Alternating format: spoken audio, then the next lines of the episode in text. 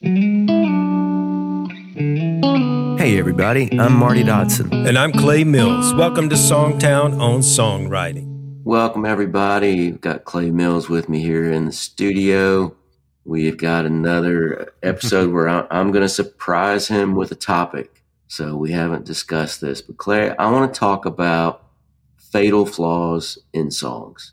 Like, what oh. are fatal flaws that can just make a song have no chance? and and I'll start with the story about one of mine, and uh, give you a minute to think. But years ago, I wrote a song called "The Shadow of a Man," and I played it for my publisher, and he was like, "This song is brilliant, but it will never get recorded." Said, "Why not?" You know, I was devastated, and and he said, "Because no artist wants to say this," and so my song was about a boy sees his dad going into the house across the street and through the semi sheer curtains, he sees his dad embrace the woman that lives across the street. So he knows that his father's cheating on his mom. And from then on, his father became the shadow of a man to him. And so, you know, he's, my publisher said, well, just imagine a big artist gets up in front of his stadium crowd every night and sings about his dad cheating on his mom you know, who wants to do that? Because people are going to think it's true. If his mom and dad are still alive, people are going to, in their little hometown, come up and go, Hey, did that, did you really cheat on her? You know, and it, it's just not something that an artist wants to say. So when you write something that either paints the artist in a really bad light or it paints their family in a really bad light, um, it's probably not going to work you know and even if if you are the artist if you're out there singing it and it makes you sound like um, an immoral person or a, you know a, a person who's cheating that's not going to be real attractive to most audiences. So that's one is writing something that that an artist doesn't want to say it makes them look bad or makes their family look bad. Um, can you think of any others clay? Yeah. Well i mean just to piggyback on that you know there's often times that as writers, we need to write a song to get it out of our system. We need to say something. We need to. So if you need to write that song, by all means, write that song. Just what we're saying is, in this instance, don't expect to go out and get a major superstar to sing that song or anyone, because even if someone did grow up in a home where their parent was cheating all the time, they're probably not going to want to sing that for the rest of their career, you know? Yeah. So it's, it's, you know, it's a very hard thing. So by all means, don't ever shy away from a subject that you feel you have to write to, to get it out. Um, you know, because that, that can block you if you don't do that. But just know what you what the purpose of writing that is for. You yeah. know, you're, you're writing it to get it out. You're not writing it for the whole world to sing along and, and be kumbaya. That right. Yeah. Mine was definitely not a kumbaya song. And it wasn't even something, you know, those, you know, it wasn't even something that anybody in the room felt like they needed to write. We just thought it was a compelling story.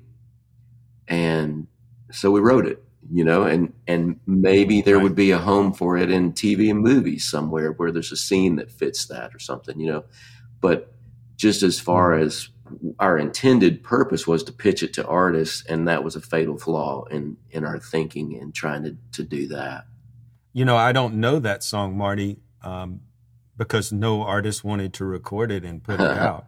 But I, I'm guessing, I'm guessing another thing that I think is a fatal flaw that maybe that song suffered from is a lot of times when we as writers write a difficult subject we want to write, you know, that painful thing. But a lot of writers leave out that sliver of hope. And, and I've found that songs can be tremendously sad, but somewhere there needs to be that sliver of hope in there. Yeah.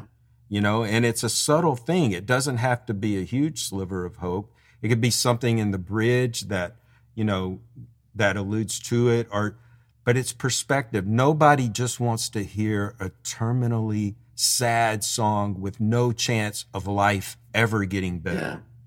So it, the most powerful songs have contrast of, you know, this is a horrible thing that I'm going through, but I know tomorrow will be a brand new day. You know, songs need that contrast to make them interesting to to give hope to the listener.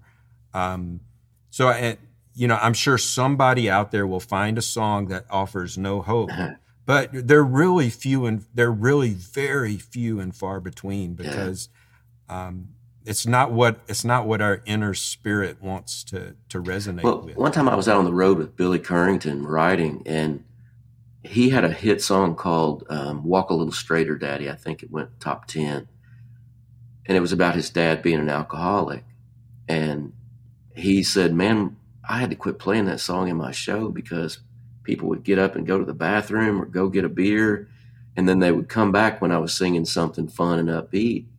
And he said, "I finally realized." People came to my show to get away from their alcoholic daddy and their problems, not to hear me complain about mine.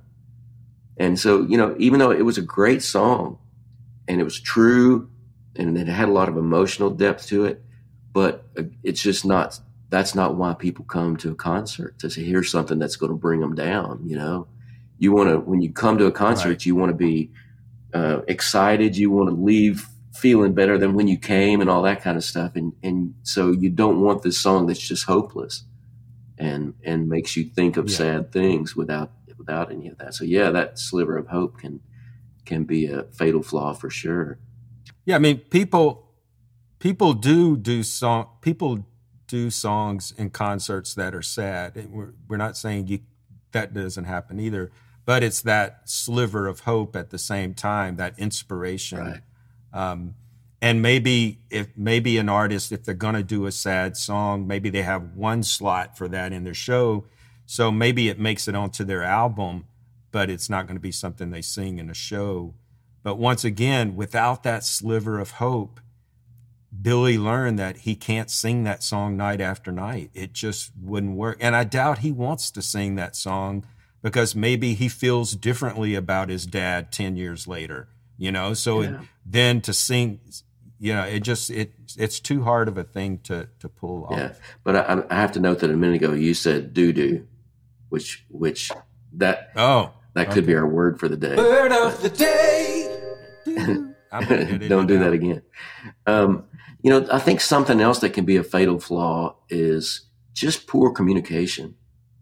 You know, um, when we write songs, we have the whole story laid out in our head, and and our ability to get that story onto paper where the whole story is there, and you don't have to have known my grandmother for that song to make sense um, can be a fatal flaw. So I think leaving out important details, not communicating clearly about what you know what your story is and and why people should care about it, all those things can be fatal flaws. Yeah, and if you're you know not just about details because you don't want to load up a song with so many details that people can't put their own situation into the song. So I, I, think a lot of times it's about writing it in a way that everyone can relate to it. So it's not what you're saying. It's not so specific to just that one person's grandparent, and so much, so much so that no one else can relate. Yeah, or even so, in addition to that, that that you have to know some backstory to understand the song. You know, like you, most of us have been at writers' nights where somebody gets up and they tell a 15 minute story. This, you know, this song is about this and this and this, and and if I have to have a 15 minutes speech before the song to understand it, it's not probably going to work because the song needs to work on its own. You know, so if if I'm going to put that song out or if I'm going to pitch that for an artist, the listener's not going to have advantage of hearing that 15 minute story. So the song has to be able to stand on its own. And and not doing that can be a fatal flaw. And you know, there's another thing I was going to get your thoughts on. You know, I think too a melody that's that's boring can really be a fatal flaw because I've heard, I've heard some songs with great lyrics that had a melody that was just not inspiring at all and and very block like like da da da da da da da da da da da da da da da da you know and just everything in the song is kind of that what are your thoughts on that Yeah, I mean, I have a course on the Songtown website right now that deals with contrast. And I think oftentimes what we respond to when we hear a melody and the melody is boring is there's not enough contrast in the melody. Every line, every vocal line starts on the downbeat for the entire song. Every vocal line starts on the same note.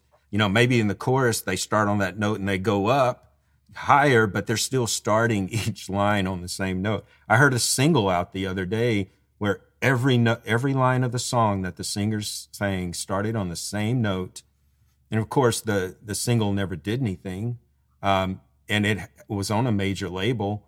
But I think a lot of times it's these contrast elements, like having the same rhythm pattern in the verse and the chorus, or if your verse lines you know, if you look down the right side of the paper and every line of the song is, you know, straight down the page on that right side margin, then it's probably not an interesting melody. You know, follow the great writers um, out there, and their verse line will be, you know, a length. Then they hit the pre-chorus, and all of a sudden, it could be twice as long for the the lines in the pre-chorus, right. and then maybe the the ver- the chorus is in between those. So knowing how to create an interesting melody often is about knowing how to follow these contrast techniques and not having enough contrast in your lyric or your melody is going to be a killer to a song because contrast is what makes your song interesting right. and it's what touches it touches people you know if um just thinking from a lyric standpoint if you have a song where you have contrast, I'm thinking of a great payoff line. Even if the whole world has forgotten, the song remembers when. So you have the contrast of forgotten and remembered. Yeah. You know, and it's it's like when you hear that song and they they get to the end of the chorus and they sing even though the whole world has forgotten, the song remembers when. And it gives me chill bumps because those, a song can take you back to remember your first yeah. love. You know, that it, it has that power. So not only does contrast create interest and keep people listening, but it creates that emotional impact that really touches people. So I think, you know, that when you talk about a boring melody, 99% of the time, I think it's because the melody doesn't have enough contrast. Yeah, that's true. I've got one more. Um, I, I, think writing about things that not enough people care about can be a fatal flaw. Hmm. You know, I've got some nerdy hobbies, like I, I metal detect and I fly a drone. Not enough people do those things for me to go write a bunch of songs about them. You know, I might write one just for myself for fun, but I have to understand that that's a very niche thing and and not it's not going to be something with broad appeal so that's not the song yeah. i'm going to be able to put out and it's going to be a monster hit or that i'm going to be able to pitch to a major artist and they're going to want to sing about because they know that not a big percentage of their fans do that thing even if they like it you know so i think we have to to always you know when i'm writing i'm always asking the question who's going to care about this song you know is is it something that anybody who's ever been in love cares about? Is it uh, something that anybody who's ever lost someone cares about? Or is this song about quilting?